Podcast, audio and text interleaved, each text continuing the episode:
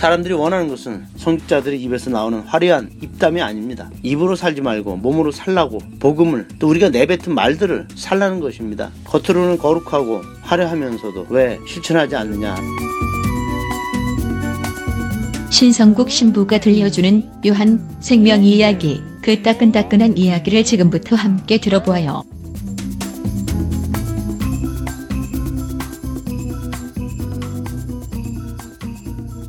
목소리 없는 사람들의 목소리 카톨릭 프레스 요한 생명 이야기 38번째 시간입니다.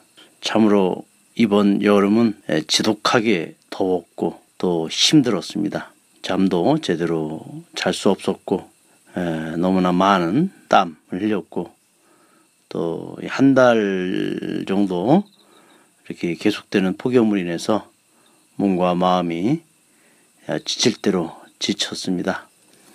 다시 날씨가 좀 선선해지니까 몸을 추스리고 다시 회복할 수 있게 되었습니다. 다행스럽습니다. 여러분들도 얼마나 아, 고생이 많았습니까?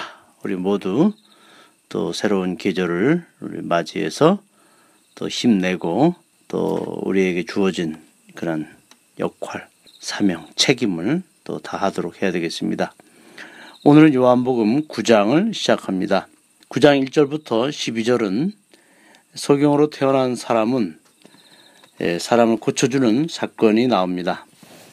9장 13절에서 42절은 그 지도자에 관한 일이 무엇인지를 말씀하시고 35절부터 38절은 영적으로 눈이 먼 사람들에 대한 이야기입니다. 9장은 그 앞선 이야기에서 사마리아 여인과 관련되어 있고 5장의 불구자와도 또 관련되어 있습니다. 또한 니고데모와의 그 대화 내용과도 또 관련이 됩니다.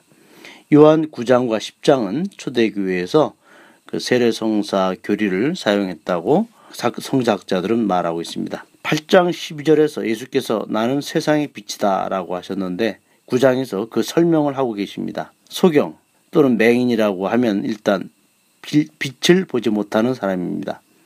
여기서 빛을 보지 못한다는 것은 진리를 못 본다는 뜻, 뜻일 같습니다. 하나님이 누구신지 인간이 뭔지를 못 보는 것, 알아야 할 것을 알지 못하는 것을 말합니다. 요한복음 핵심 주제는 생명입니다. 때문에 이 소경 이 사건은 생명이 없는 상태를 말하는 것입니다. 제자들이 소경에 대한 문제를 예수에게 묻습니다. 누구의 죄입니까? 이 질문을 통해서 예수 시대 유대인 사상을 예, 드러내고 있습니다. 무슨 일이 생기면 죄와 연관을 지었습니다. 죄의 탓으로 돌립니다.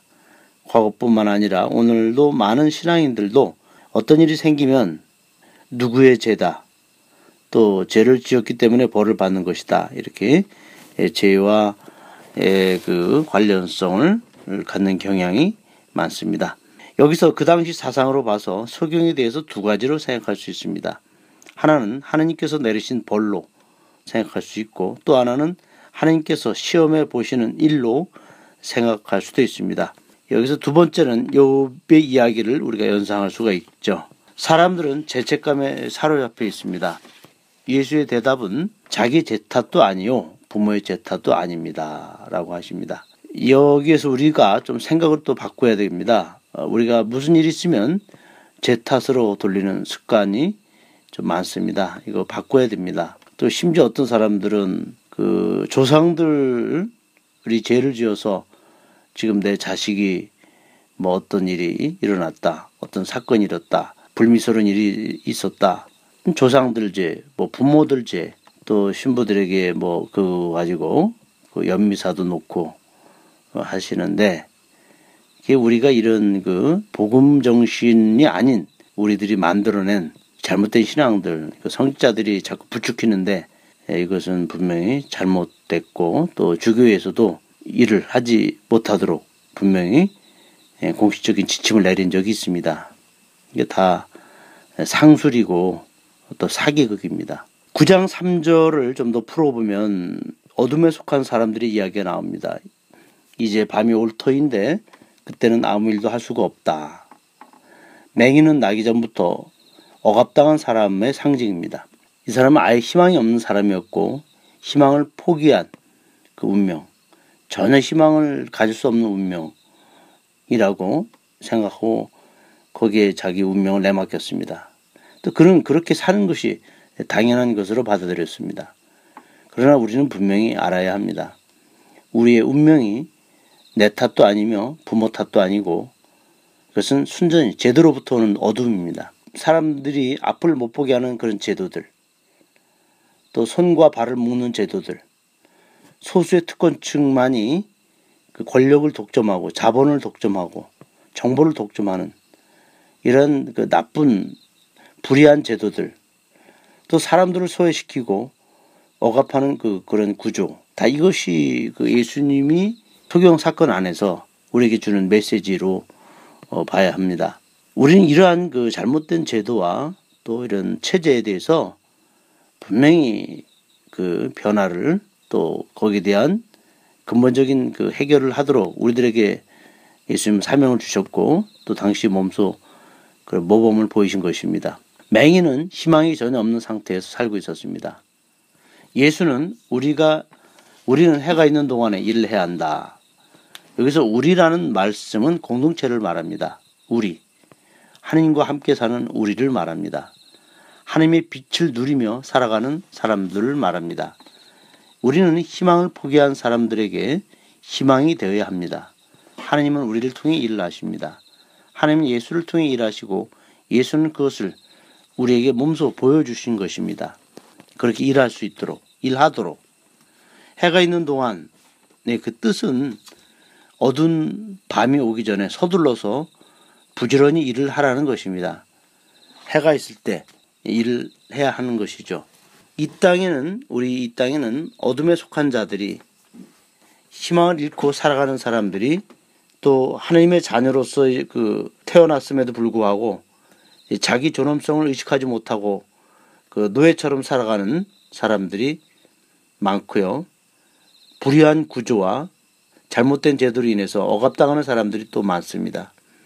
그래서 예수를 믿는 자들은 세상에서 해야 할 일이 많다는 것을 오늘 주님께서 말씀하신 것입니다. 해가 있는 동안 일을 해야 한다는 뜻이 바로 그 의미입니다. 단순히 어깨들을 두르고 가두 선교를 한답시고 떠들썩거리는 일을 하라는 것이 예수님이 말씀한 게 아닙니다. 세상을 어둡게 만드는 제도들을 바꾸는데 그것을 없애는데 우리가 앞장서라는 것입니다. 한반도 평화를 가로막고 있는 국가보안법 철폐 이런 운동들 우리가 해야 됩니다. 특히 우리 크리스찬들이 앞장서서 해야 될 일입니다. 친일파 청산 작업, 사법부의 그 적폐, 양승태 대법원장의 그 적폐 얼마나 이 사법농단을 많이 그 자행했습니까? 이거 다 적폐 청산해야 됩니다. 군대 적폐 청산, 기무사 해체 운동 해야 합니다. 또 우리 정치제도 낡은 정치제도 개혁해야 합니다. 그리고 민생 악법들 얼마나 많습니까? 이러한 그 바꿔야 할 법과 제도가 정말 우리 이 아직도 이 구석구석 예, 켜켜이 쌓여 있습니다. 이런 것들 다 우리가 해결하고 바꿔야 됩니다. 교회의 활동 영역이 인간의 내면 문제, 영적인 문제만 머무는 것이 아닙니다. 인간 삶 전체에 대한 관심과 책임이 교회에 있는 것입니다. 때문에 교회는 세상에서 그 희망을 잃고 또 어둠 속에서 그 살아가는 사람들에 대한 희망의 메신저가 되도록 우리가 부르심을 받은 것입니다. 한국 역사를 보면 한국 천주교회가 세상에 희망을 준 적은 조선 천주교 설립 초기 인간 평등 정신을 구현하면서 그 양반 제도에 대한 그 한거 그것을 증거하기 위해서 순교했던 것 그 시기가 한국 역사에서 교회가 그 희망의 등불이 됐던 시기로 어, 볼수 있습니다. 그러나 근현대사 안에서 세상에 빛이 된 적은 찾기 힘듭니다. 특히 근대사에서는 친일 행적이 너무나 많아서 너무나 부끄럽기 짝이 없습니다. 또 현대사에서도 일부 사제들의 사회 참여는 있었지만 엄밀히 말해서 일반 노동자들, 학생들, 그 민중들의 그 희생과 비교해 본다면 솔직히 우리는 명함도 못 내밀 정도로 우리는 소극적으로 이 현대사에서의 이 사회 참여를 했다는 것을 고백 해야 됩니다. 우리 민중들은 거리에서 감옥에서 고문실에서 실제적인 그런 죽음을 당했고 우리는 그들을 열사라고 부릅니다. 그래서 우리가 2240년의 그 교회사 안에서 그 암흑의 시기에 희망이 없던 시기에 교회가 과연 사람들에게 빛이 되었는가 희망을 주었는가 묻는다면 우리는 입이 열 개라도 할 말이 없습니다. 지금 신자 수가 심각한 상태로 감소하고 있습니다. 선교는 혹한기를 겪고 있습니다. 이것은 일시적인 현상이 아닙니다. 이제 장기화됐고 회복 불가능한 상태까지 와 있습니다. 사제가 되겠다는 청년과 학생들도 이제 거의 찾기 힘들 정도로 신학대학도 문을 닫게 되는 지경에 직면해 있습니다. 교회에 희망을 걸고 시대 예언자로 여기는 사람들이 과연 얼마나 될까? 이제 대답하기조차 민망할 정도로 우리 교회가 신뢰를 잃고 심지어는 이 사회 적폐라고 될 정도로 사람들로부터 외면받고 있습니다. 어쩌다 이 지경까지 왔는지 속수무책입니다. 그러나 위기가 곧 기회라는 말이 있습니다. 우리 스스로를 돌아보면서 정말 왜 이렇게 됐는가 그 원인과 또 그 이유를 우리가 좀 심사숙고하게 찾아야 됩니다. 그러나 분명히 한 가지 길은 있습니다. 답은 하나입니다. 우리가 몰라서가 아니죠. 알고서도 하지 않기 때문에 행동하지 않기 때문에 그런 것이죠. 복음을 살아야 합니다. 이제 더 이상 좋은 말은 먹히지 않습니다. 사는 것 뿐입니다. 사람들이 원하는 것은 성직자들의 입에서 나오는 화려한 입담이 아닙니다. 입으로 살지 말고 몸으로 살라고 그들은 요구합니다. 복음을 또 진리를 또 우리가 내뱉은 말들을 살라는 것입니다. 왜 너희들은 말만 하고 행동하지 않느냐? 왜 위선자 노릇을 하느냐? 겉으로는 거룩하고 화려하면서도 왜 실천하지 않느냐라는 것이 신자들의 성자들에 대한 비판과 또 요구입니다. 이제 신자들은 바보가 아닙니다. 그들은 다 압니다. 거짓과 진실을 식별할 줄 압니다. 교회 제도의 권위와 성자의 의복 속에서 존경하는 것이 아닙니다. 진정한 종교는 존경은 우리들의 삶뿐입니다. 가톨릭교회는 아직도 농경 시대 교회로 살려는 것 같습니다.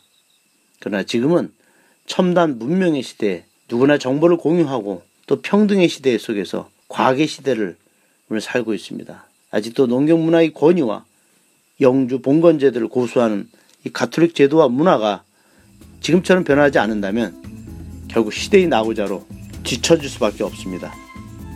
봄이 왔는데도 두커, 두터운 겨울 이틀을 벗지 못하고 형식에 얽매이고 변화를 두려워하는 구태의연한 이 자세로는 결국 박물관의 유물로 장식될 뿐입니다. 알아들을 기가 있는 자는 알아듣습니다. 고맙습니다. 다음에 만납시다.